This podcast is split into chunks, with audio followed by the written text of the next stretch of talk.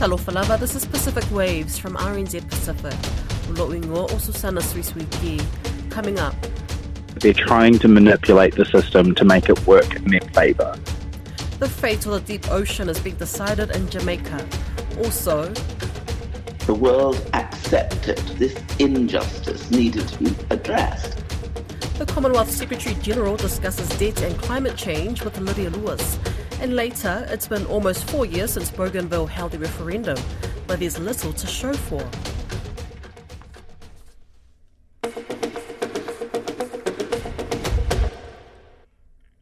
The head of a Canadian deep sea mining startup says it's now a question of when, rather than if, commercial scale mining will happen. The comment comes as the UN organisation in charge of deep sea mining in international waters wraps up its meetings in Kingston, Jamaica, where it was agreed more time is needed before mining rules are adopted. Caleb Fotheringham has more. The International Seabed Authority, or ISA, met to discuss the rules around mining in the high seas. The ISA's council meeting finished last Friday, agreeing that no deep sea mining code would be adopted, but discussions will continue in November and into 2024. Gerard Barron, Chief Executive Officer of mining startup The Metals Company, is confident deep sea mining in international waters will eventually get the green light. Nauru is also able to submit an application for the company to mine without regulations in place after the island nation triggered a clause known as the two year rule in 2021. However, a spokesperson for the metals company says it wants to start mining when regulations are finalised and not before. James Hita from Greenpeace is still worried about the company, saying it is trying to pressure the ISA to make a decision sooner than it should. They're trying to manipulate the system to make it work in their favour. They're trying to push for regulations to be completed sooner than they should be. They're trying to push for deep sea mining to go ahead. Pacific Network on Globalization's deep sea mining spokesperson, Joey Tau, says more time is needed before regulations are adopted. There is strong pushback from civil society that we should not adapt or agree to regulations anytime soon.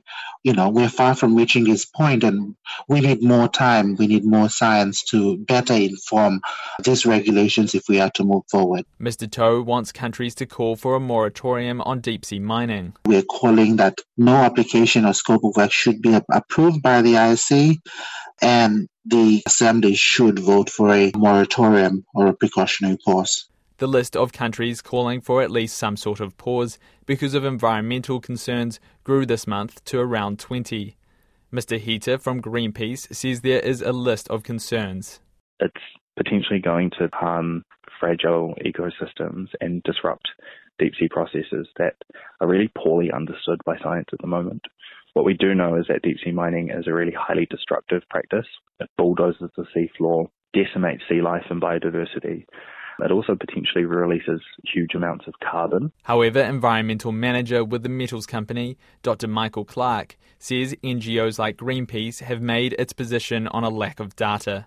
He says the metals company have been collecting information in the Clarion Clipperton zone where they intend to mine for the last 10 years. It always amazes me on how you can take such a forceful position when the data hasn't been collected yet. You know, when you're not fully over the data and you haven't fully investigated the claims that you're making. Dr. Clark says a lot of work has been done to reduce the impact of the plume to a level that is acceptable. He also says it's a common myth that mining will cause huge amounts of carbon to be released. The amount of CO2 that will be emitted from the riser pipe on a daily basis will be equivalent to the ship's captain revving the engine a couple of times. That's the order of magnitude, so it's negligible. Dr. Clark says they're in the final stretch of completing the environment impact assessment.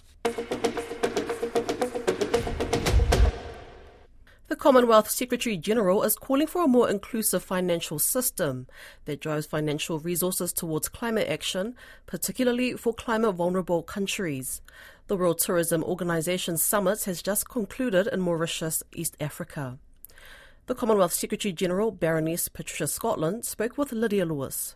Tourism breathes life into the ecosystem, the communities, and the people in SIDS, two thirds of which, as you know, are Commonwealth uh, members. So the Pacific is incredibly important. So it's a vital source of revenue to our small island developing states for livelihoods and you know the, the, impact of the disaster recovery the debt servicing and the biodiversity preservation that's had a huge impact on our small islands, and, and the disruption of tourism, therefore, has been very painful.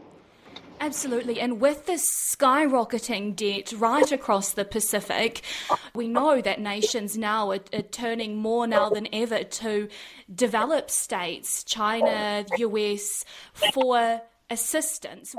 We have to accept that if you look at the position of the small island developing states, they have been disproportionately disadvantaged by this climate crisis, which they have not contributed to. If you look at the G20, the G20 countries have probably com- um, uh, committed to 80% of the greenhouse gases. Uh, the small uh, states have, have con- contributed less than 5% of developing states. So this is inequitable. And we now need to honor the contributions and the commitments that were made right back in 2009. The world accepted that this imbalance, this injustice needed to be addressed. And the developed states committed to a hundred uh, billion dollars contribution for adaptation and mitigation. That still has not been honored. We know that to uh, pay for that which is needed, we probably need $4 trillion. So, this is now the time for the world to accept that if we are to rebalance the position between small and develop and small developing states and developing states and the developed states, we're going to have to redress that imbalance. And you'll know that we've been talking about uh, introducing a universal vulnerability index. And have you spoken with King Charles following his coronation about the Pacific? Well, I think you'll know as King Charles has had this passion almost for his whole life and his commitment to climate change, his commitment to the small and vulnerable countries in particular for climate change has continued.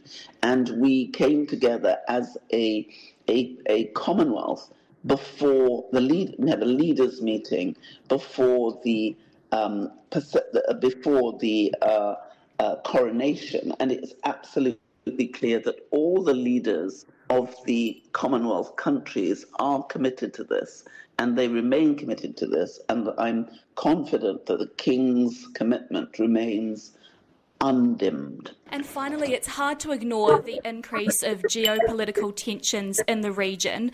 The UK has also shown an interest in the region. What are your observations? What is the Commonwealth's position on these superpowers like the UK, China, and the US using their power across the Pacific at the moment?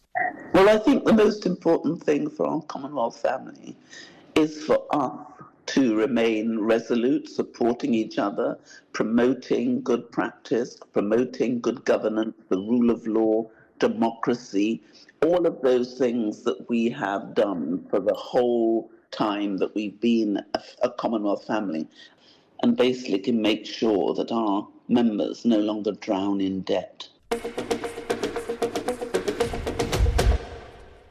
It's approaching four years since Bougainville held a referendum on independence from Papua New Guinea, but little progress seems to have been made since. That non binding referendum was 97.7% in favour of independence. For a number of reasons, consultations have faltered. Professor Anthony Regan from the Australian National University told Don Wiseman that a change in approach is needed to reignite the process. The consultation that was required by the Constitution started quite late, 18 months after the referendum. And although there'd been quite a bit of planning for that process to make it as meaningful an engagement where parties could really listen to one another and be helped to get over problems by having an external moderator who would chair meetings, advise the parties, and help them resolve differences, those arrangements were never put in place for a, a variety of reasons. And instead, when the consultation started in May of 2021, the parties simply went back to engaging in much the same way as they do in the joint supervisory body, which is the joint body that oversees the overall implementation of the peace agreement. And that body's been meeting once or twice, sometimes three times a year since 2005 when the autonomous government was established. By using that process, they've denied themselves, I think, the opportunity to really hear from one another what their concerns are, what their goals are, and exploring various ways that might be used that would take account of the, the goals and the concerns of both governments the Bougainville government went into the the process pretty confident that PNG was going to be uh, amenable to their demand for early independence, but just because of the 97.7% majority was so overwhelming in a democratic sense. And they were quite surprised when only after the second meeting in July of 2021, PNG uh, made it clear that they were not really agreeing. And at that point, Bougainville cut off the consultation process in the third meeting and said we'd just sort out what happens when the results of the, the referendum go to Parliament. But without anything agreed between them, it means the results are going to Parliament, possibly late this year, possibly in the first half of next year, to a, a yes or no vote, because there's no alternative approaches that take account of the concerns of the government on the table. And it's most likely that there'll be a pretty strong no vote if it goes straight to Parliament. Rather than have, have the issues just decided very quickly on a yes or no vote, it would be preferable to go back and resume the consultation that ended in December 21 taking a different approach completely. Though. Yes, a different approach with a moderator, which is uh, was agreed. It was agreed that the former Irish Prime Minister Bertie Ahern, who chaired the referendum commission, would be the moderator, but he never got involved, and so they've gone through the process without help from an independent person who can help them to resolve differences. So it would be going in with a moderator, and the governments are talking about that at the moment the possibility of getting in a moderator again, a different moderator. And it would need much more creative engagement between the two sides, listening to one another and working out what's possible. So, if there's this return to more negotiations or more consultations, and an independent moderator has brought in, you'd essentially see the process as starting again, would you? A lot's been done already. It's not wasted. The Bougainville position of independence and full membership of the UN is on the table. A current timetable for ending the whole process is on the table, but may not be realistic when the options for going forward are examined. PNG has put on the table uh, its major concerns about the Bougainville demand. It's never opposed explicitly the Bougainville position in the negotiations, in the consultations, but it has expressed its concerns. So there's a, a lot done that would be the starting point for a, a more serious engagement about where to go now. One of the big concerns is just how Bougainville would get by because it essentially has no economy, does it? And there's still three and a half years after that referendum, there is still no dramatic economic development there. Yes, the big issue is the limited economic development is generating limited revenue for government. And so at the moment, the Bougainville government's budget is funded only about 20% by revenue generated in Bougainville. And if they were to become independent, the estimate by Satish Chand, a Fijian economist who works here in Canberra, he believes Bougainville as independent would need a two to three times larger budget than the present one.